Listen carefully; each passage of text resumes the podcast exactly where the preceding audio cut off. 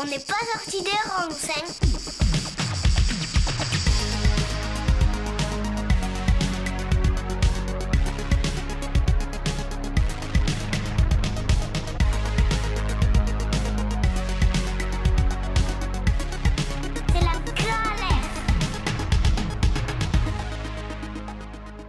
Salut à tous, c'est parti pour un nouvel épisode dont n'est pas sorti des ronds sur Radio Alliance Plus et Rage.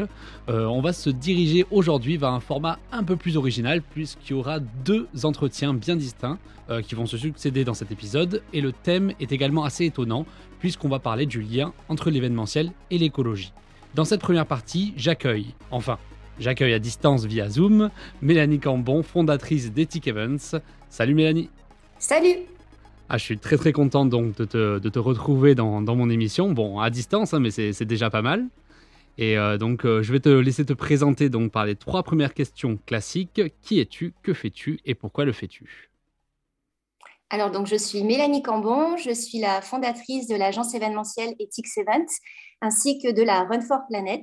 Euh, donc, ce que je fais, c'est que j'organise des événements éco-responsables et solidaires et pourquoi je le fais? Parce que j'ai longtemps constaté que la dimension éco-responsable était très souvent oubliée dans l'organisation d'événements. Et, selon moi, elle doit être au cœur de la réflexion pour concevoir euh, des événements qui ont vraiment du sens. Euh, c'est pour ça que j'ai créé à la fois euh, Ethics Event et la Run for Planet. Et ça fait combien de temps que tu fais ça? Euh, donc, j'ai créé euh, le tout en septembre 2020, donc c'est assez récent. Et la Run for Planet a pour l'instant vécu une première édition en juin 2021 et, vivra cette année sa seconde édition. Donc, c'est récent. Ok. Tout d'abord, euh, je te propose de, contextualiser un peu le, sujet. Donc là, on va parler événementiel et c'est vrai que c'est un peu, pour les auditeurs, je pense que c'est un peu étonnant de voir un lien entre l'événementiel et l'écologie de, de, prime abord. Donc je te propose de m'expliquer ce que ça représente pour toi, euh, l'événementiel. pour moi, l'événementiel, c'est un moyen vraiment de réunir euh, des gens différents autour d'un but commun, euh, de causes éventuellement communes et de faire passer à tout le monde un moment mémorable et festif. Voilà. Et ça concerne du coup tout type d'événements, qu'ils soient sportifs, culturels ou autres. Et euh, en quoi, euh, en quoi l'événementiel, donc euh, là souvent là, on l'a affilié donc à des, à des, événements par exemple sportifs, des, des, festivals, des événements musicaux, etc. et, et plein d'autres, en quoi l'événementiel a un impact environnemental selon toi? En fait, l'événementiel, c'est quasiment toujours éphémère, euh, ponctuel, voire ça arrive qu'une fois. Et donc, euh, la question euh, de l'impact doit être posée dès le départ parce qu'on ne peut pas imaginer réunir des centaines, voire des milliers, voire des dizaines de milliers de personnes sans que ça ait un impact sur l'environnement au niveau de la conception de l'événement, au niveau du déplacement des gens, etc. Donc, donc voilà, c'est un impact environnemental très important.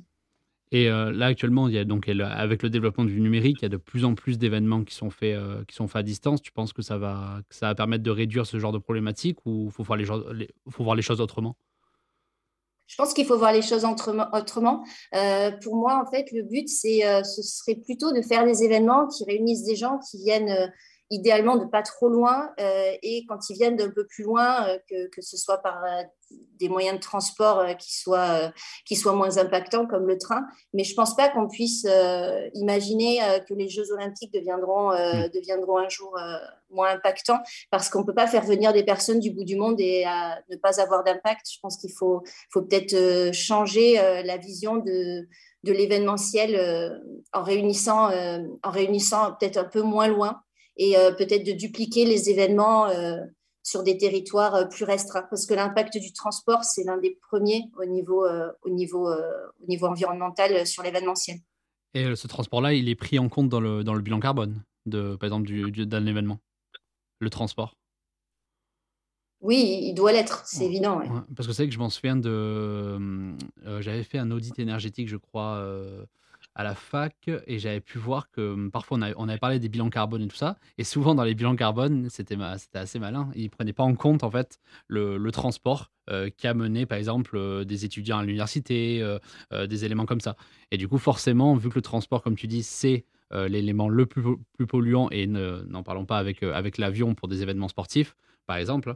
donc c'est sûr mm. que tu as raison, c'est important à prendre en compte. Et sans parler actuellement avec la, avec la Coupe du Monde au Qatar qui va arriver, c'est vrai que là, on a, on a quand même un, bel exemple de, d'événements à, gros impact. pourquoi toi, est-ce que, pourquoi c'est important pour toi de, renforcer la place de l'écologie dans l'événementiel, que ça soit en limitant l'impact ou que ça soit tout simplement en termes d'image? En fait, je pense qu'il faut renforcer la place de l'écologie euh, dans tout, euh, et, donc dans l'événementiel, mais dans tout. Je pense qu'aujourd'hui, euh, on, doit vraiment se rendre compte qu'il y a une urgence climatique et, que, chacun de nos gestes, que ce soit nos gestes individuels au quotidien ou nos gestes dans notre activité professionnelle, a un impact. Donc, moi, j'ai choisi l'événementiel parce que c'est là où je suis bien et là où je pense que je peux mettre ma pierre à l'édifice. Mais je pense que vraiment, tout doit être maintenant réfléchi au travers de l'impact écologique et, que ça doit, être, euh, ça doit être le point de départ. Donc, euh, dans l'événementiel comme dans tout le reste. Et je vais, euh, je vais un peu te, taquiner un peu sur le, sur le sujet, mais souvent, on affilie donc l'événementiel à la communication et donc forcément au greenwashing. Et est-ce que toi, tu penses que le, renforcement de la place de l'écologie, finalement, c'est pas qu'une histoire de publicité? Je, je te, je, voilà, je, je, on va dire, je me, non, justement, non. Euh, en fait, je pense qu'il y a, un nouveau monde qui nous attend et, qui a commencé depuis, euh, depuis quelques années. En tout cas, moi, je n'ai pas l'impression qu'il ait commencé, euh, que les choses aient commencé à changer il y a très longtemps. je pense qu'aujourd'hui, de plus en plus de personnes se rendent compte de ce qui est vrai, de ce qui est greenwashing. Et je pense qu'effectivement, il faut continuer à dénoncer le greenwashing et, et continuer à, à, développer des nouvelles initiatives qui sont plus jusque boutistes sur la question euh, justement de, l'écologie et de l'impact environnemental et qu'il y a forcément à un moment donné un, fossé qui va se créer entre euh, ceux qui font vraiment les choses et ceux qui les font vraiment bien et ceux qui, euh, qui, font du greenwashing et il y en a beaucoup. Enfin, moi, je suis totalement d'accord. Et c'est vrai qu'au niveau de la communication, il y a, plein de choses à faire pour communiquer en polluant moins, comme sur tous les autres domaines, en fait.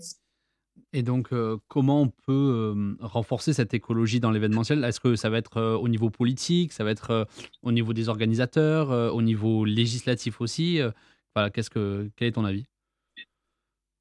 Je pense que tous ces domaines, forcément, peuvent, peuvent contribuer. Je pense que le plus important, ce serait les participants et les organisateurs. les participants, parce que du coup, c'est peut-être aussi à eux euh, de ne plus aller euh, dans des événements dont l'impact euh, l'impact environnemental est, est, pas, est pas pris en compte. c'est vrai que là, récemment, il y a eu le marathon de Paris, il y a toujours 40 000 personnes qui s'inscrivent et il y a autant de mini-bouteilles en plastique qui sont distribuées. je comprends les sportifs qui, qui, voient dans le marathon de Paris un défi incroyable, etc. Mais moi, personnellement, je pense qu'on devrait commencer à boycotter ce type de ce type d'événement aussi pour ces raisons-là, parce que parce qu'il faut que les organisateurs changent et il faut que les participants aussi, euh, par euh, leur pouvoir, euh, on a tous un pouvoir dans notre carte bancaire en, achetant autre chose, en n'achetant pas. Et je pense qu'il faut, voilà, ça va plutôt changer là-dessus. tout ce qui est législation, j'y crois moyen. Mais, mais par contre, le, pouvoir du comportement. de l'individu, voilà, et, et, surtout les organisateurs qui doivent prendre aussi leurs responsabilités. Euh, et, et, et, se dire que ben, les participants, en tout cas une partie des participants, sont prêts au changement. Et donc, il faut avoir un peu de courage. Je pense que ça passera par du courage à tous les niveaux, en fait. Et du coup, là, tu me, tu me parlais euh, donc de, de, donc de déchets plastiques, tu m'as parlé de, transport. Euh, souvent, l'impact environnemental principal, ça va être donc les impacts environnementaux principaux, ça va être donc le transport, les déchets dans l'événementiel en général? Alors, il y a plein de choses. Il y a la communication, euh, parce qu'effectivement, il y a encore peut-être trop d'organisations qui communiquent euh, via des euh, panneaux polluants, via euh, bah, des flyers euh, par milliers, des affiches. Euh, nous, par exemple, sur Run for Planet, notre communication est totalement digitale, on ne produit aucun flyer. Donc, c'est vrai qu'on prend le risque bah, d'avoir du mal à communiquer, parce que c'est vrai que c'est pratique un flyer, mais tant pis, on, trouve une autre façon de communiquer pour faire connaître notre événement qu'en produisant des bouts de papier qui resteront au fond d'un placard, parce qu'il y en a mmh. beaucoup qui finissent quand même dans la poubelle. après, bah, tout ce qui est gestion de l'eau et gestion du plastique. sur les événements, il y a quand même aujourd'hui de nombreuses solutions pour supprimer les bouteilles d'eau. nous, par exemple, on a supprimé le t-shirt finisher qui était traditionnellement offert à tous les participants parce qu'aujourd'hui, c'est pas possible de produire un t-shirt à bas prix qui soit pas fait à l'autre bout du monde et qui soit pas polluant. On sait que l'industrie textile, c'est l'une des plus polluantes au monde. Donc, nous, on a supprimé le t-shirt finisher. on recycle les dossards, on utilise des puces réutilisables. En fait, il y a plein de solutions mais il faut, euh, bah, il faut les, mettre en place tout simplement et, essayer en tout cas, regarder ce qui se fait et, puis si ça n'existe pas, essayer de trouver des solutions euh, logiques, des solutions malignes et pas forcément toujours des solutions plus chères. Oui, parce que euh, voilà, tu me fais une parfaite transition, c'est que souvent on va, on va associer ça, à, on va dire, à une hausse du prix à la fois du festival, des coûts du festival, du coût de l'événement. donc c'est sûr que c'est ça le, c'est ça, je pense, le, problème qui me vient directement à l'esprit, c'est que l'écologie, souvent, on va, on, va associer ce côté écologie punitif, euh, dans le sens où on va faire, euh, on va euh, remplacer des verres en plastique par des éco-cups, des choses comme ça. Et des fois, des gens vont dire, oui, mais tout ça nécessite un investissement important. Et tu as raison, c'est vrai que ce n'est pas toujours le cas. On peut aussi faire preuve de bon sens qui, et du coup réduire les, réduire les coûts par l'écologie. Tout à fait. Je pense qu'en fait, c'est un mélange d'a priori euh, que l'écologie, ça va être plus cher, et un mélange euh, de fausses excuses euh, pour ne pas faire et continuer de faire comme avant parce que finalement les gens sont pas prêts, finalement c'est trop compliqué. Je pense que quand on veut faire, on trouve des solutions, quand on veut pas, on cherche des excuses et ça marche pour l'événementiel comme pour tout le reste. nous, par exemple, pour supprimer les bouteilles d'eau, ça n'a pas été si compliqué que ça. On a tout simplement fait nos événements à côté de points d'eau existants je pense qu'il n'y a pas besoin euh, d'avoir fait Bac plus 10 pour euh, imaginer une solution comme celle-là. Et euh, ce n'est pas une solution qui coûte plus cher. On a mis en place des éco-cups qu'on pré-remplit avec nos bénévoles, qui sont non chartés, qui sont les plus basiques possibles. Les gens boivent, reposent l'éco-cup et entre chaque événement, on les lave c'est basique, simple. Ça nécessite un peu d'huile de coude. Mm. Laver 3000 Eco Cup après à la main, c'est vrai que c'est pas super sympa. Mais euh, voilà, après, on peut les réutiliser 10 euh, fois, 20 fois, 50 fois. Euh, c'est voilà, supprimer le t-shirt finisher, ben là, mm. clairement, c'est une mm. économie. donc là, on peut pas dire que ça coûte plus cher, ça coûte moins cher. Et l'argent économisé dans des t-shirts qui servent à rien et qui sont moches, ça va servir à, par exemple, financer des médailles. Nous, on a mis en place des médailles en bois 100% made in France, fabriquées dans un ESAT. Donc, elles, c'est vrai qu'elles coûte plus cher que des médailles en acier. Euh, mais vu que de l'autre côté, on économise sur les t-shirts, ben, ça compense. Euh, les dossards recyclés, ça coûte pas grand-chose. Les puces réutilisées, ben, clairement, c'est des économies parce qu'il faut juste les récupérer et après euh, les remettre en place d'un événement à un autre. Donc, en fait, il y a beaucoup de solutions qui sont pas plus chères. louer des toilettes sèches, c'est pas plus cher que louer des toilettes pas sèches. Enfin voilà, il y a plein de solutions. Pas produire de flyers, ben, ça coûte forcément mmh. moins cher. Après, du coup, faut, faut communiquer différemment. C'est sûr que voilà, on ne peut pas dire que faire des solutions écologiques, c'est toujours moins cher, mais en fait, avec un peu d'huile de coude et étant un peu malin, euh, c'est pas forcément, euh, c'est pas forcément plus cher. Donc, je pense que voilà, faut déjà le vouloir, c'est le point de départ. Et puis après, euh, se, mettre autour d'une table avec des personnes qui ont envie aussi de faire avancer les choses. Et, et puis, on trouve des solutions avec des, budgets, euh, des petits budgets. Et comme tu dis aussi, c'est-à-dire que quand un, quand un événement pollue énormément, ne fait aucun effort, je pense que c'est important aussi de, le soulever parce que c'est vrai que c'est comme ça que si on valorise des événements qui sont beaucoup plus euh, respectueux de l'environnement, euh, beaucoup moins impactants, euh, à l'opposé voilà, de, de, certains événements encore qui existent et malheureusement encore majoritaires, je pense que c'est important de, de le préciser et de, les mettre en valeur. Euh, je te propose, là, tu as commencé un peu à en parler, donc de, rentrer un peu plus dans le, dans le détail de, euh, de, tes, voilà, de, tes projets et de, ton projet aussi, donc Run for the Planet. Donc, je te propose de, me parler donc d'Ethic Events et euh, Run for the Planet. Alors, Ethic Events, que tout le ah monde oui, Ethic Events, ah oui, ah oui, comme Run for ah Planet. Moi, l'anglais, c'est catastrophique. Alors, tout le monde dit Run for the Planet. C'est vrai qu'on aurait dû l'écrire comme ça. On a fait une faute, mais du coup, c'est Run for Planet. Mais bon, ça, c'est pas un problème. je, suis, oh, je suis désolé, je suis vraiment très, très. ah non, mais ne le sois pas. Tout, tout le monde dit ça. Hmm. Donc, Ethics Event, en fait, c'est euh, une agence événementielle euh, qui a pour euh, objectif vraiment d'organiser des événements éco-responsables et solidaires pour des entreprises, des associations ou des collectivités qui soit ont déjà un événement et veulent le rendre plus éco-responsable éco-responsables, soit n'ont pas encore d'événement et veulent nous confier l'organisation et la réalisation de, l'événement de A à Z. Donc, le but de l'agence, bah, c'est effectivement bah, de séduire par l'éco-responsabilité et la solidarité, parce que c'est vraiment ça qui porte, qu'on porte avec, comme valeur avec Ethics Events. Et la Run for Planet, c'est la première course donc éco-conçue et solidaire qui est organisée en France au profit d'associations qui agissent vraiment concrètement pour préserver le Et je dis le vivant parce que aujourd'hui, je pense que la planète, c'est pas que les humains. Et la Run for Planet, elle est assez originale aussi par rapport à ça. C'est qu'on a trois associations animalistes parce que je pense qu'il faut bien se rendre compte de, l'impact de la surconsommation animale sur le réchauffement climatique, sur d'autres points aussi au niveau santé. Et c'est aussi ça qu'on a voulu porter dans, la, dans la Run for Planet. Est-ce que tu as des noms d'associations? Alors du coup, il y a cinq associations qui sont soutenues par la Run for Planet euh, financièrement. Donc on a euh, l'association L214 euh, qui, qui depuis des années permet aux personnes de se rendre compte bah, de ce qui se cache derrière l'élevage intensif et du coup qui agit qui agit euh, par rapport à ça en sensibilisant et en dénonçant les pratiques, euh, les pratiques de surexploitation animale. On a Sea Shepherd que euh, tout le monde ne connaît pas, qui est l'association la plus militante et la plus engagée pour la préservation des océans et des écosystèmes marins.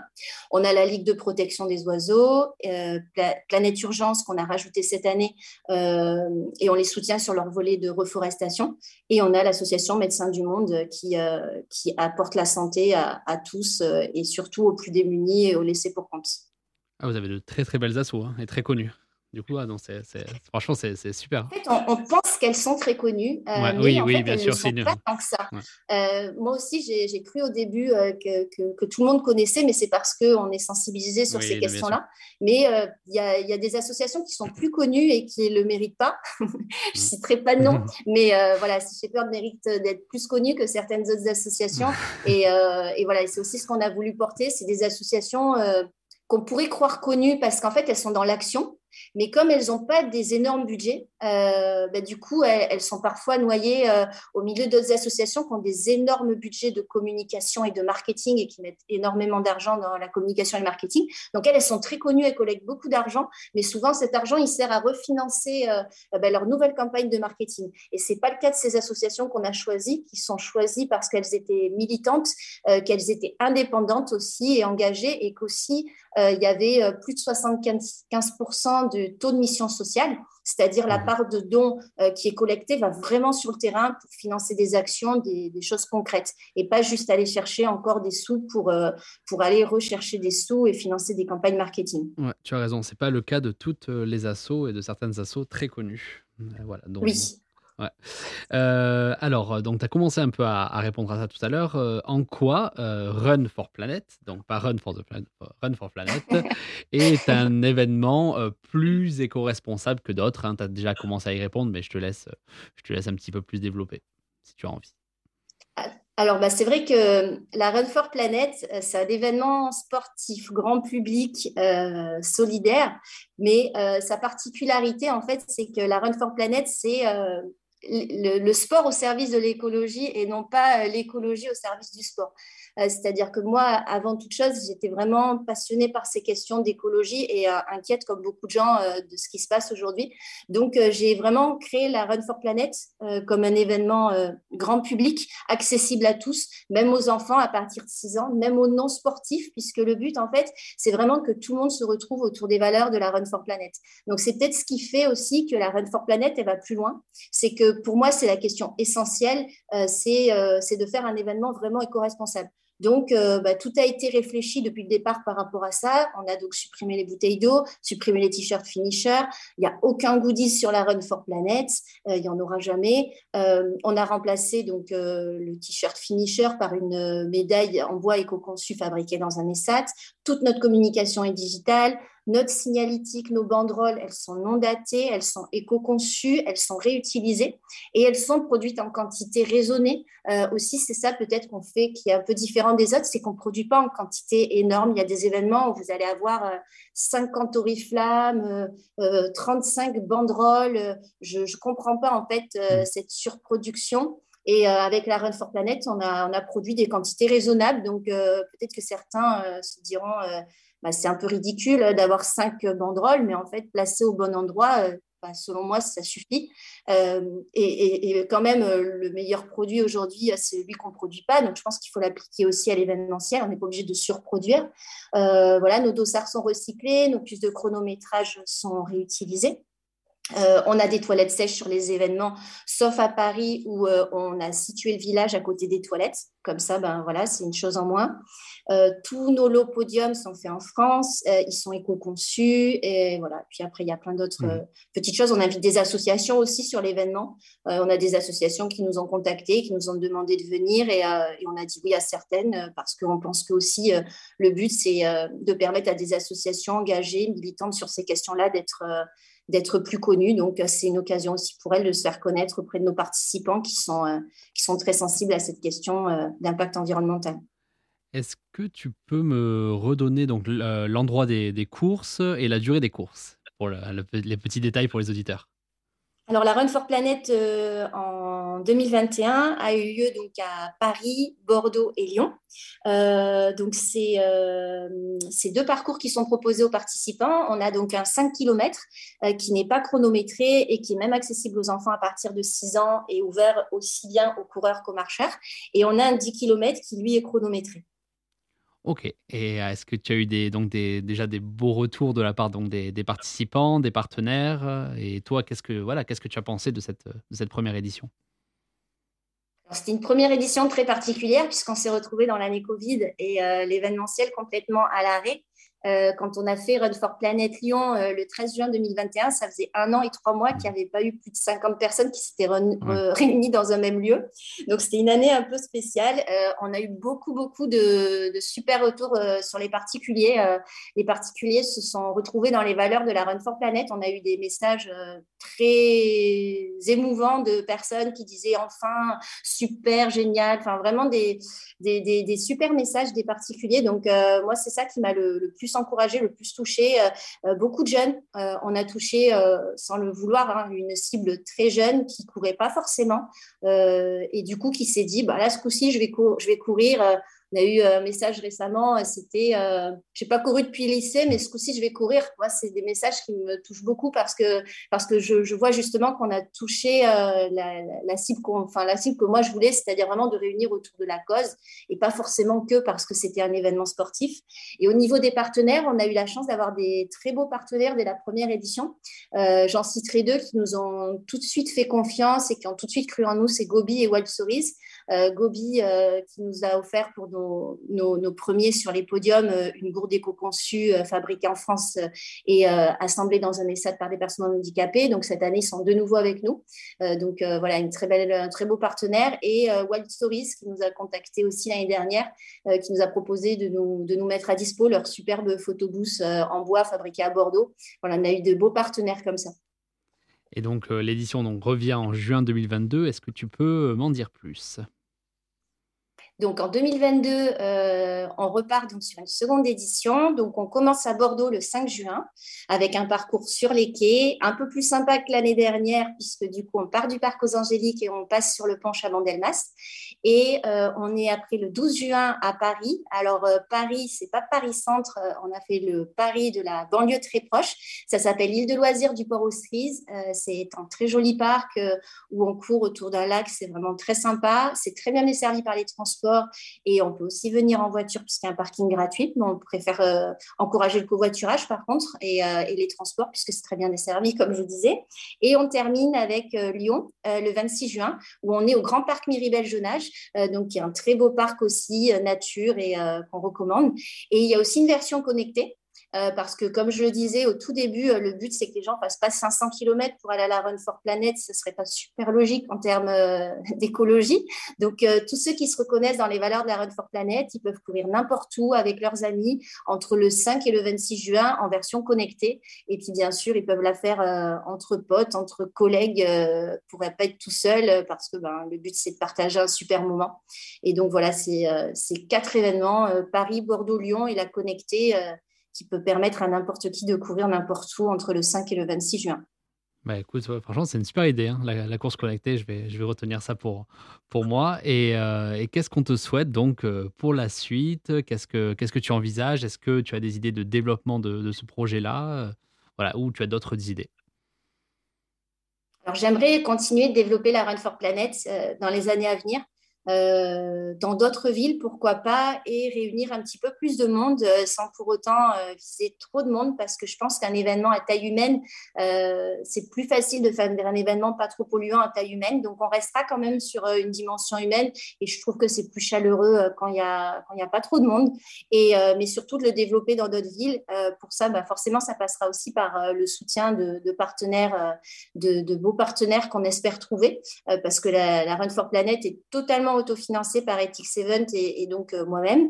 Euh, et que du coup, voilà, c'est aussi ça qui, qui, permettra de développer la Run for Planet. Mais la Run for Planet continuera quoi qu'il arrive.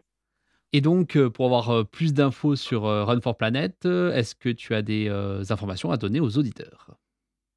Alors, pour avoir plus d'infos euh, sur la Run for Planet, euh, je vous conseille d'aller directement sur notre site euh, www.runforplanet.fr ou de nous suivre sur nos réseaux sociaux. Instagram, c'est Run for Planet officiel, Facebook, Run for Planet officiel et LinkedIn, toujours Run for Planet officiel. Voilà. Bah écoute, merci beaucoup Mélanie. Et vous pouvez retrouver Mélanie aussi sur les questions personnelles sur notre page Instagram, dont n'est pas sorti des ronces. À bientôt Mélanie. À bientôt, merci beaucoup. Et nous, les auditeurs, on se retrouve juste après une petite pause musique avec le second invité. À de suite.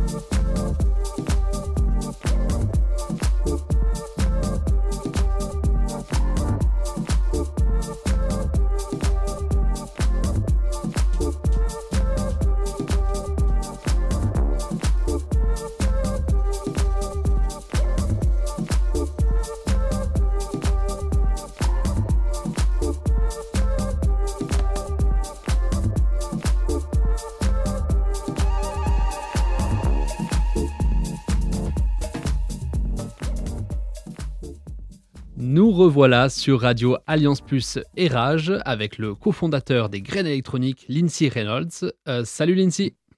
Bonsoir. Bonjour. c'est pas grave, hein. non, non, mais tu peux, tu peux le dire. Hein. Ouais, bah du coup, je suis, très content de te retrouver ici et je vais te poser donc les trois premières questions classiques. Qui es-tu? Que fais-tu? Et pourquoi le fais-tu? Alors, du coup, je m'appelle euh, Lindsay Reynolds. Je suis euh, cofondateur des graines électroniques. Aujourd'hui, je suis euh, directeur et chargé de production dans l'association des, graines électroniques. et pourquoi je fais ça? En fait, après mes études, j'ai toujours été très engagé dans, les questions environnementales et questions de, l'écologie. Et euh, je me suis toujours demandé comment est-ce que euh, je pouvais réunir euh, ma passion pour la musique électronique et mes convictions pour l'écologie. Et donc, du coup, avec une amie, on a décidé de, de cofonder une, une, association qui s'appelle Graine électronique et qui organise des événements de musique électronique éco-responsable. Et du coup, on trouvait que c'était un moyen de rassembler voilà, notre, notre, notre, passion et nos convictions pour, pour la défense d'un monde meilleur.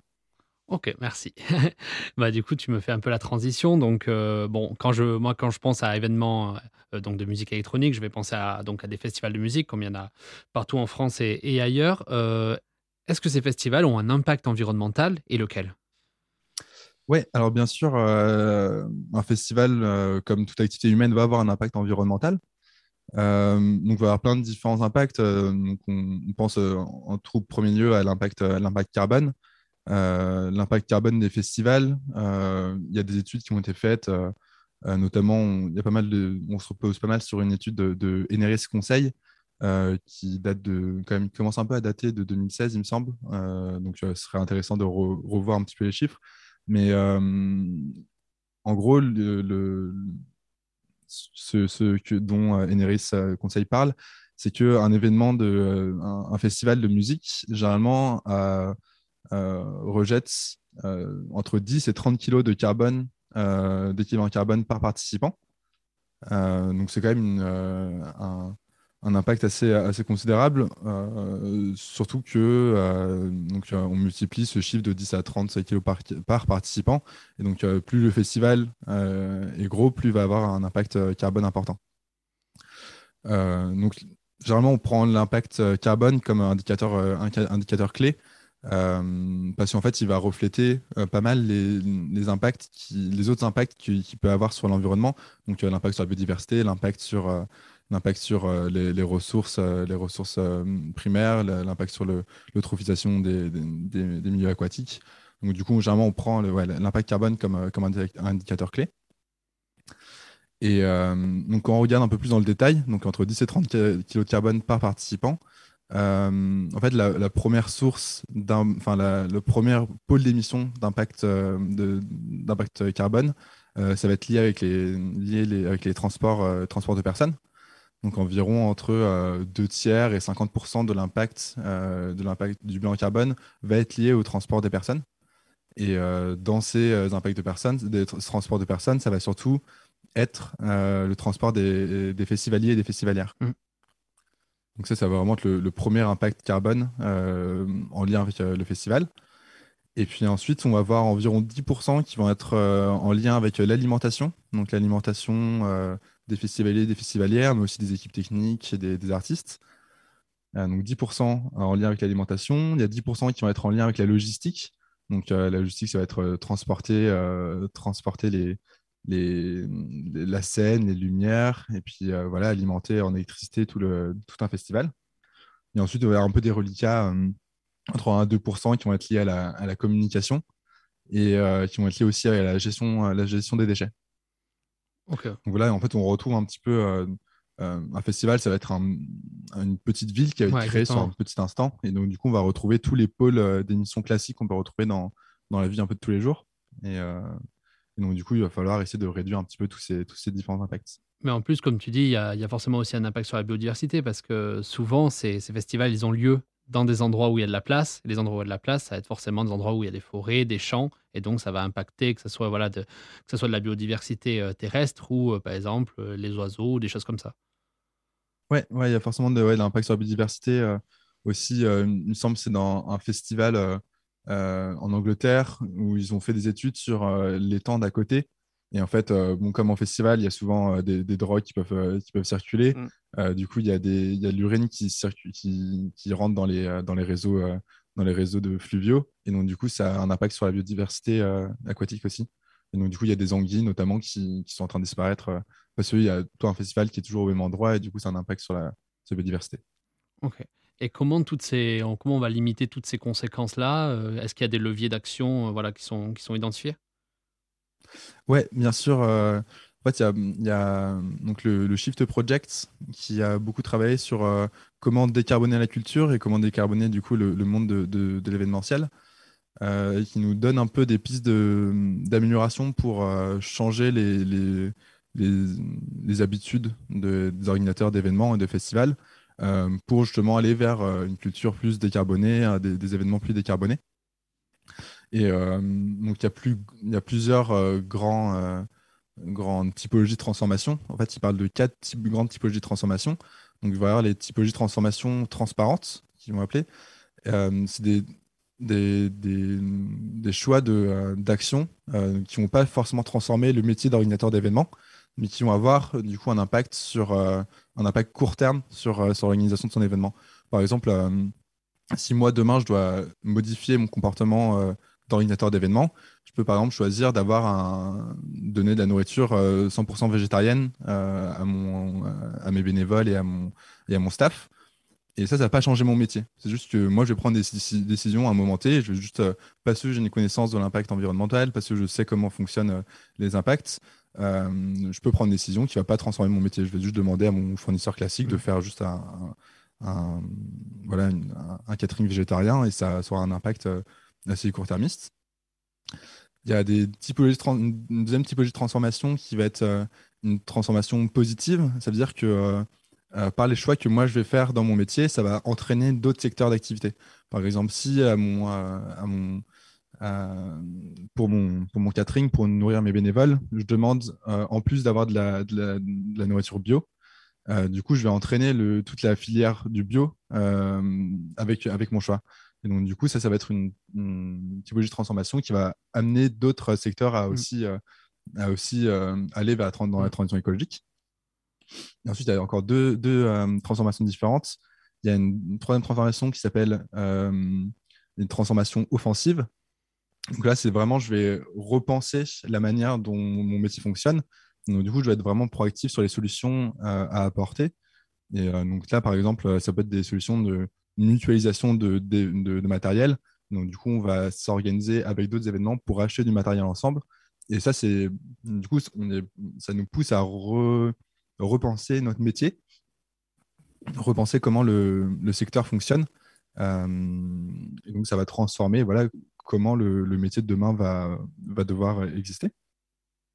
Et la dernière typologie de transformation, ça va être la transformation, les typologies de transformation défensive. Donc, ça va plutôt être euh, de l'ordre du renoncement. Euh, on sait qu'il y a des opportunités, qui, liées à la technologie, par exemple, qui, qui sont à notre disposition. Et donc là, ça va être plutôt du renoncement en disant, ben, euh, connaissant les, impacts de cette technologie, je vais refuser d'utiliser cette technologie. C'est par exemple refuser de, dire, ben voilà, la, qualité de la vidéo augmente. je vais refuser de faire d'avoir mes, mes after movies euh, qui soit 4K euh, ou, euh, ou au-delà. Et du coup, voilà, refuser le, certaines, certaines opportunités. exactement. Et, et là, tout ce que tu décris, c'est le Shift Project qui, qui l'a fait. Ouais, c'est ça, c'est des, des, des, éléments du Shift Project. Ah, c'est dingue, ils ont vraiment fait un plan complètement qui prend tout en compte.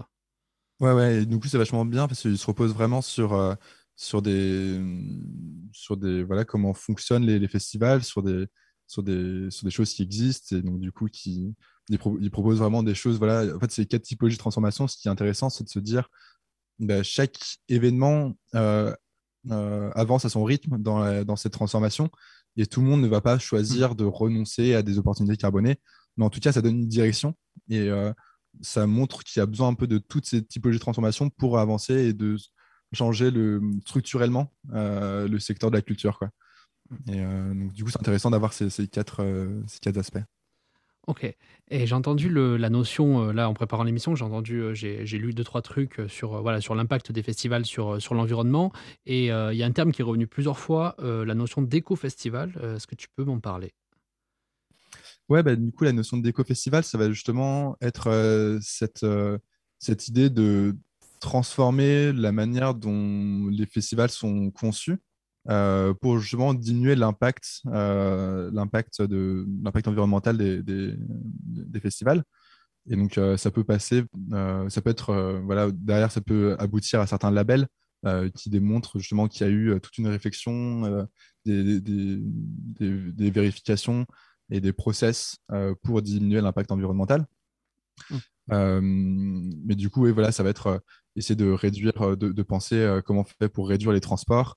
Est-ce que l'implantation du site du festival est pensée pour qu'il soit accessible en transport en commun Est-ce qu'il y a un effort sur voilà, si, on propose de nourriture végétarienne sur, sur le festival toutes, ces, toutes ces questions-là, en fait, qui, qui montrent qu'il y a un, processus de réflexion pour diminuer les impacts environnementaux et avoir voilà, toute une série de questions à se poser pour diminuer l'impact de, des événements. Actuellement, sur ce qui, sur, si on fait un, petit inventaire et une, une, veille des festivals actuels français, est-ce qu'il y en a beaucoup, une grosse partie qui font une démarche écologique? Alors, euh, c'était pas la, c'était pas la norme avant. Il n'y a pas beaucoup de, festivals qui se posaient vraiment la question de euh, d'éco-responsabilité dans leur dans leur pratique. Il y avait quelques festivals vraiment pionniers là-dedans. Je pense à Lyon, il y a le Woodstower, à Paris, il y a le Wheel of Green, qui voilà, sont, sont, en avance sur ces, ces questions-là. Et en fait, la la crise du Covid a vraiment permis de, de prendre le, que chaque organisateur d'événements puisse prendre le temps euh, de se poser ces questions-là, de euh, quel est l'impact de mon, de, mon, de mon événement sur l'environnement, et donc du coup de penser euh, à transformer son activité, transformer son secteur. Et donc du coup, il y a une, vraiment une montée en puissance de ces questions-là. Et donc il y a plein de groupes de réflexion, de, de, de réunions qui se font entre festivals, entre organisateurs d'événements pour justement prendre de plus en plus euh, en, considération ces questions-là. Ok. Et euh, là, on évoquera ensemble donc, euh, ce qui concerne donc, les conséquences voilà, d'un festival sur, sur, sur l'environnement et, le climat. Est-ce que donc, les festivals, enfin, ce type d'événements-là peuvent être en fait aussi des alliés en fait, pour réaliser notre transition écologique, par exemple en ce qui concerne par exemple, la sensibilisation ou la vulgarisation des enjeux Oui, ouais, bien sûr. Moi, enfin, nous, Green Electronic, on prend vraiment ce parti-là de se dire que en fait, euh, un événement, un, festival, ça va être un moment assez fort dans la vie de, des personnes et que euh, on va pouvoir euh, prendre ce moment pour recréer en fait des bases communes entre tout le monde. Et puis, par exemple, quand on parle typiquement de, l'aspect des, déchets, les déchets, c'est 1% du bilan carbone d'un festival. Donc, c'est ridicule en soi de, vraiment tous les efforts qui sont faits sur les, sur les déchets dans les festivals on le fait pas pour euh, le, bilan carbone, mais en fait, on le fait pour véhiculer un message, de dire bah, faire du tri sur un, sur un, sur un festival, c'est la base. Et donc, du coup, si euh, c'est la base dans un festival, ça doit être la base pour tout le monde. Et donc, du coup, comme ça, on crée une base commune de, euh, de notions de, de valeurs, sur une valeur sur les questions de la, transition. et nous, on pense, il y, a un truc qu'on aime bien, c'est la prise de conscience par expérience. en gros, c'est par exemple euh, le fait que nous, notre restauration, elle est 100% végétarienne. Et en fait, on ne communique pas forcément sur ça euh, en amont. Euh, parce qu'on pense que c'est quelque chose de, qui devrait être un peu, un peu classique. Et donc, du coup, on sait que si jamais on communique dessus, ça va déjà braquer des personnes avant de venir sur le festival. Et donc, du coup, ils vont déjà avoir des réticences, ils vont déjà se, se mettre dans un état d'esprit qui va pas forcément leur permettre de découvrir ce genre de, de nouvelles pratiques. Et du, coup, euh, on leur laisse découvrir sur le moment, euh, sur le jour J, qu'en fait, il n'y a, que de la nourriture végétarienne. Il y a plein de gens qui ne se rendent pas forcément compte en plus que c'est euh, juste de, la, restauration végétarienne. Et donc, du coup, ils prennent conscience comme ça qu'ils ont vécu un, moment où ils ont testé de, de se nourrir de manière végétarienne ou végane. Et du coup, ils prennent conscience par l'expérience de, voilà, de ce que ça peut être de, de vivre selon les, voilà les, concepts de, de, l'écologie. Mais, euh, mais c'est que par exemple, souvent, euh, moi, je vais mettre à la place de quelqu'un qui n'est pas, pas sensibilisé ou sensible en fait aux, enjeux environnementaux et climatiques. Ben, par exemple, si je vois euh, un événement qui va me faire sorte de voilà de, bah, une publicité, une promotion en valorisant, en valorisant par exemple voilà, qui vont faire de la nourriture végane, qui vont trier les déchets sur, le, sur, le, sur, place, etc., bah, en fait, je vais de suite associer ça à une certaine idée de greenwashing. Euh, et en fait, là, c'est, voilà, je me mets dans le côté contestataire et, péjoratif, mais c'est vrai que je pense que c'est une bonne idée aussi, euh, en fait, de, de, on va dire, de sensibiliser directement sur place et peut-être pas avant, peut-être pas en amont. Ouais, ouais ben, en fait, il y, a plein de. Après, ça, c'est ouais, Ouais, mais il y a pas mal de festivals aussi qui souffrent un peu de ça. C'est que. Euh, euh, ils font plein de choses, ils mettent plein de choses en place euh, sur, les questions, sur les questions environnementales, écologiques. Et en fait, ils peuvent pas trop communiquer dessus parce que ils ont peur de, justement de, du green, enfin de, se faire traiter de greenwashing. par exemple, c'est le cas des Nuits Sonores l'année dernière qui ont fait vraiment. Enfin, moi, je suis allé, je suis allé avec mon œil d'expert sur les questions d'éco-événements. Et ils avaient vraiment tout bon. Quoi. Ils avaient une programmation locale, ils avaient une petite jauge, euh, ils avaient euh, voilà, de, un fooding, euh, enfin de la restauration 100% végétarienne. Enfin, ils avaient tout juste ceux qu'ils ne pouvaient pas communiquer parce qu'ils avaient peur de, de se faire taxer de greenwashing par rapport à tout ce qu'ils mettent en place. Quoi. Avant de, de, passer donc de parler un peu plus en détail de, de ton projet, est-ce que tu penses que donc là, là on, voilà, on associe tout ça à la, à la culture. Est-ce que la culture a un, un, rôle majeur à jouer en, en, ce qui concerne la transition écologique? Ouais, bien sûr. Nous, on est, euh, on est persuadés en fait que euh, on a besoin de, de, réinventer un imaginaire collectif autour euh, de la transition écologique pour que ce soit qu'on ait collectivement une, image de, quelque chose d'enviable, que la transition écologique soit une fête, que ce soit quelque chose de positif et que ce soit un mouvement qui soit positif et, à faire ensemble. Et on pense que la culture, les artistes ont un rôle essentiel à jouer là-dedans.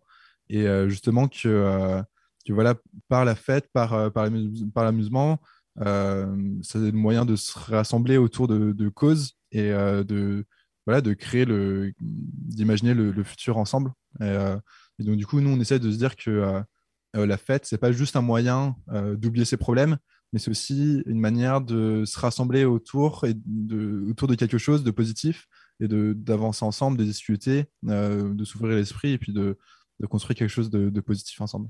Mais surtout, c'est important parce que souvent on associe, enfin, souvent. Enfin, de nombreuses personnes associent euh, l'écologie à quelque chose de contraignant ou de punitif. Mm. Et donc l'associer à la fête, à la culture, euh, ça, je pense qu'au niveau de la sensibilisation, je pense que ça peut être un, ça peut être un, levier, un levier assez important. Euh, donc je te propose de, de, passer les quelques dernières minutes à, à, parler donc de ton projet. Donc, donc je te laisse me, m'expliquer un peu l'histoire de ton projet des graines électroniques. Alors du coup, les graines électroniques, c'est on a fondé l'assaut en janvier 2019. Donc, euh, à la base, on est deux cofondateurs euh, de l'association. Et en fait, ce qui est chouette, c'est qu'on a eu la chance d'être en service civique d'initiative euh, pour créer ce projet. Donc, un service civique d'initiative, c'est un service civique classique, sauf que c'est nous qui sommes venus proposer le projet de festival à une association. Et du coup, ils nous ont laissé carte blanche pour, pour monter ce projet. Donc, c'est l'association euh, qui s'appelle Osons ici et maintenant, euh, qui est à Lyon, qui m'ont proposé ce service d'initiative. Et donc, du coup, on avait des, voilà, des réunions euh, bi-hebdomadaires, bimensuelles, pardon, pour créer, créer ça et puis nous faire accompagner sur la création du projet. et en fait, rapidement, donc on était deux à la base vraiment à, porter ce projet, et on a rapidement voulu donner une, une, dimension collective au projet.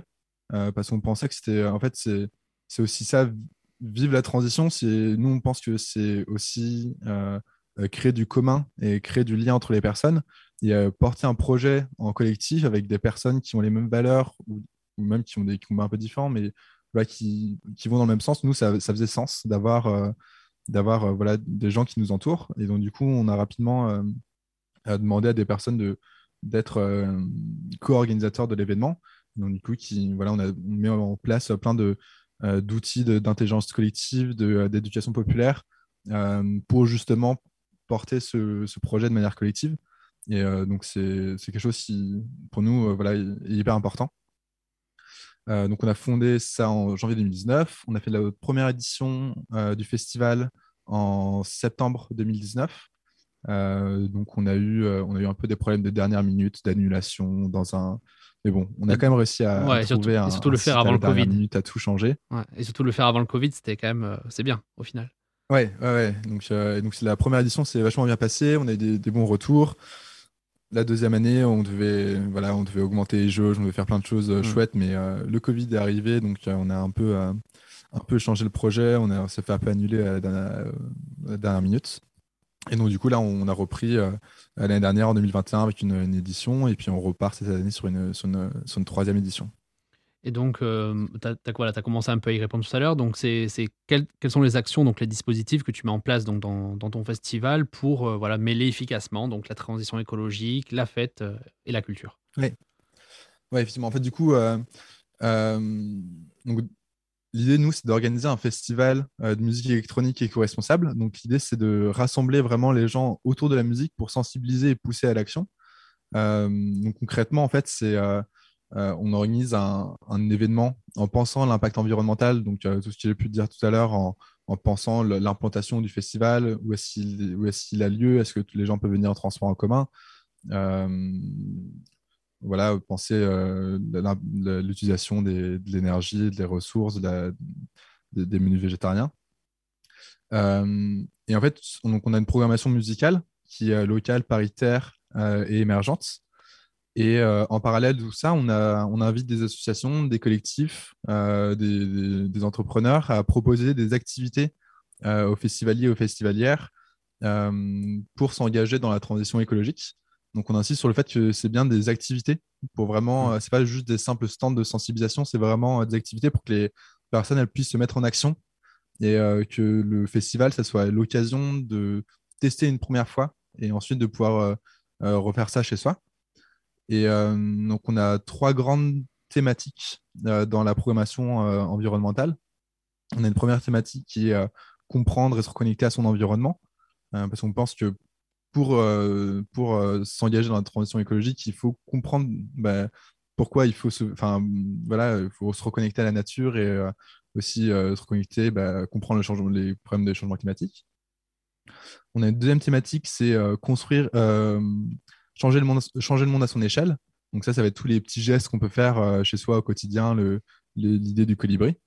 Et on a une troisième euh, thématique qui est euh, construire ensemble la société, la société de demain, où dedans on va mettre des actions qui sont collectives, donc ça va être de l'action politique ou des actions de désobéissance civile.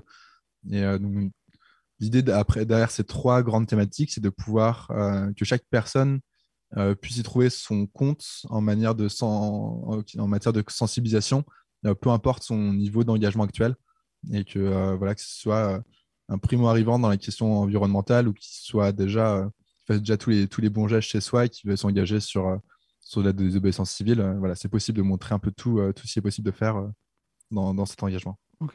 Et dans, dans l'organisation, c'est c'est quoi que tu as identifié qui était le plus dur à mettre en place ou là, par exemple, vraiment le levier d'action pour rendre un festival écologique? Enfin, C'est quoi le, quel est le, ouais, ouais, quelle est l'action la plus, la plus compliquée à mettre en place?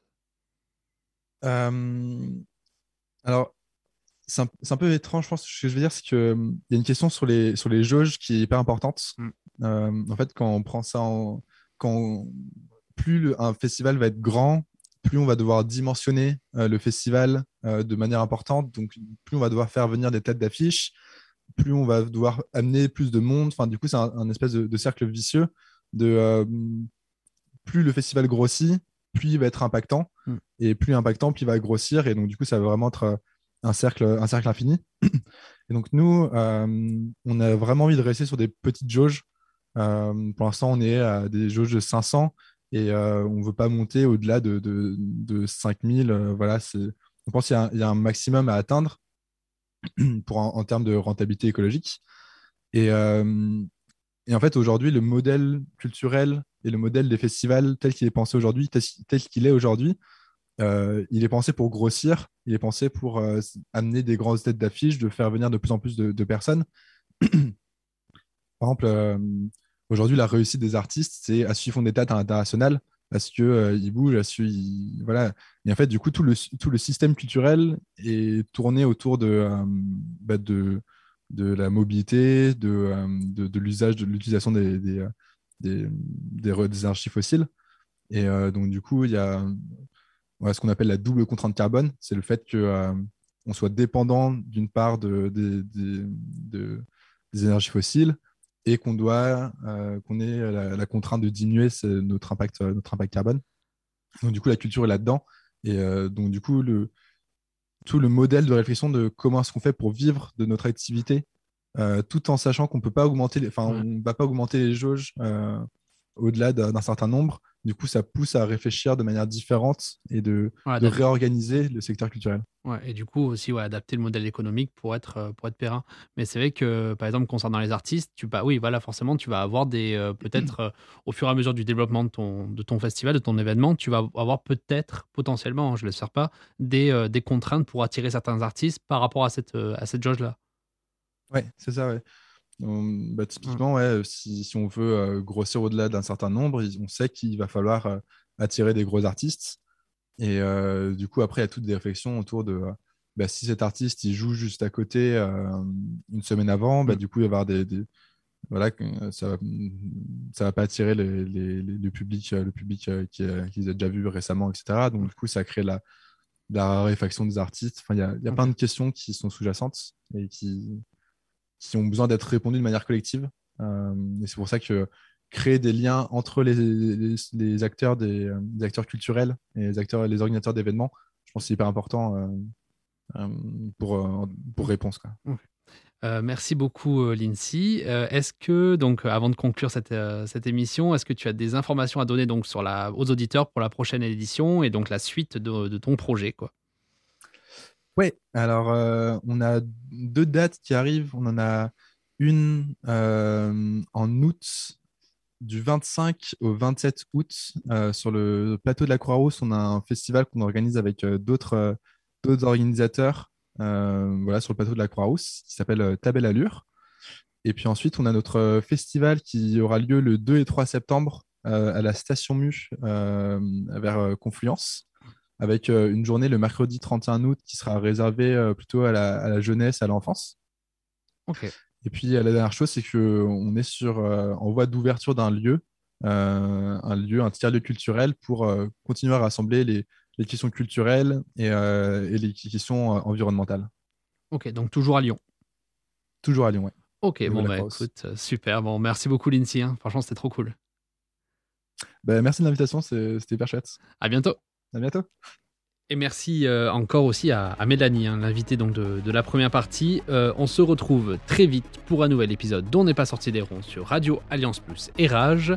N'oubliez pas que la cagnotte Tipeee est encore ouverte pour ceux qui veulent soutenir le projet. Je remercie déjà les, premiers contributeurs. On a dépassé euh, les 1000 euros de dons et c'est beaucoup trop bien. Donc vraiment, je suis vraiment, vraiment, vraiment très, très fier de, de tout ce soutien. Euh, le lien est disponible sur la page Facebook et Instagram de l'émission. On n'est pas sorti des ronces, mais on peut toujours essayer. Allez, bye